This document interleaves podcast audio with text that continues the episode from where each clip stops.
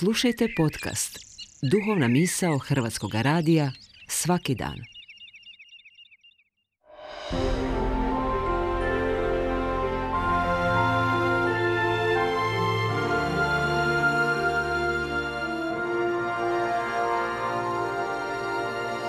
Duhovna misao.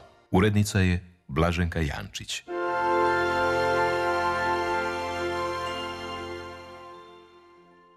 Sve do tisuću osamsto devedeset osme. povijesni izvori nisu bili dovoljni za točnu rekonstrukciju kronologije hrvatskih vladara ranog srednjeg vijeka. A onda su krajem kolovoza zazvonila sva solinska zvona kad je Don Frane Bulić na iskopanim ulomcima jednog sarkofaga otkonetnuo tri slova. H L, početna slova jednog imena, imena Helena. Ja sam Don Ante Vranković i ovih dana se spominjemo važnih događaja iz naše prošlosti. U Solinu, na Gospinom otoku, uz današnju župnu crkvu, gotovo slučajno, prilikom kopanja temelja za novi zvonik, otkrivene su temelji starohrvatske bazilike koja je služila kao mjesto ukopa hrvatskih vladara. U njenom predvorju pronađen je polomljeni sarkofag. Velikim trudom Don Frane je uspio složiti devedeset ulomaka i odgonetnuti natpis. Pronađeni natpis zapravo je prednji dio sarkofaga u kojem je bilo ukopano tijelo kraljice Jelene. Napisan je na latinskom jeziku, a u hrvatskom prijevodu glasi: u ovom grobu počiva glasovita Jelena, koja je bila žena kralja Mihajla i majka Stjepana kralja.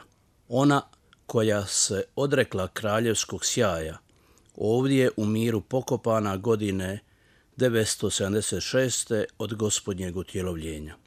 I ona koja je za života bila majka kraljevstva, postala je i majkom sirota i zaštitnicom udovica.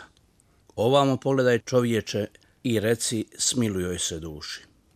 Ne samo da je bila pobožna, piše Don Frane, nego i imućna.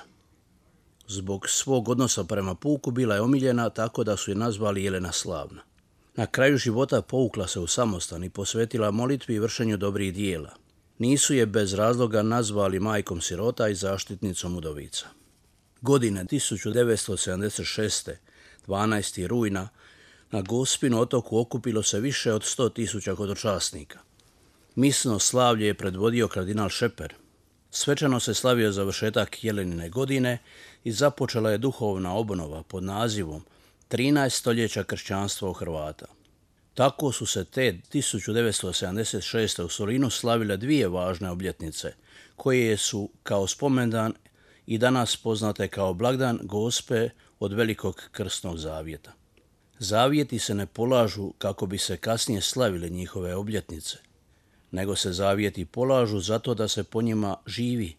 Kad bi barem dio velikog broja katolika u hrvatskom narodu ozbiljno shvatio i provodio krsni savez, veliki dio nevolja danas bi bio izbrisan.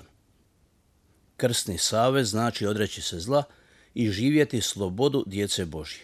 Tako se mogu ispuniti Don Franine proročke riječi: iz kamena povijest, iz povijesti svijest, iz svijesti sloboda. Hvala vam na slušanju i lijepo vas pozdravljam.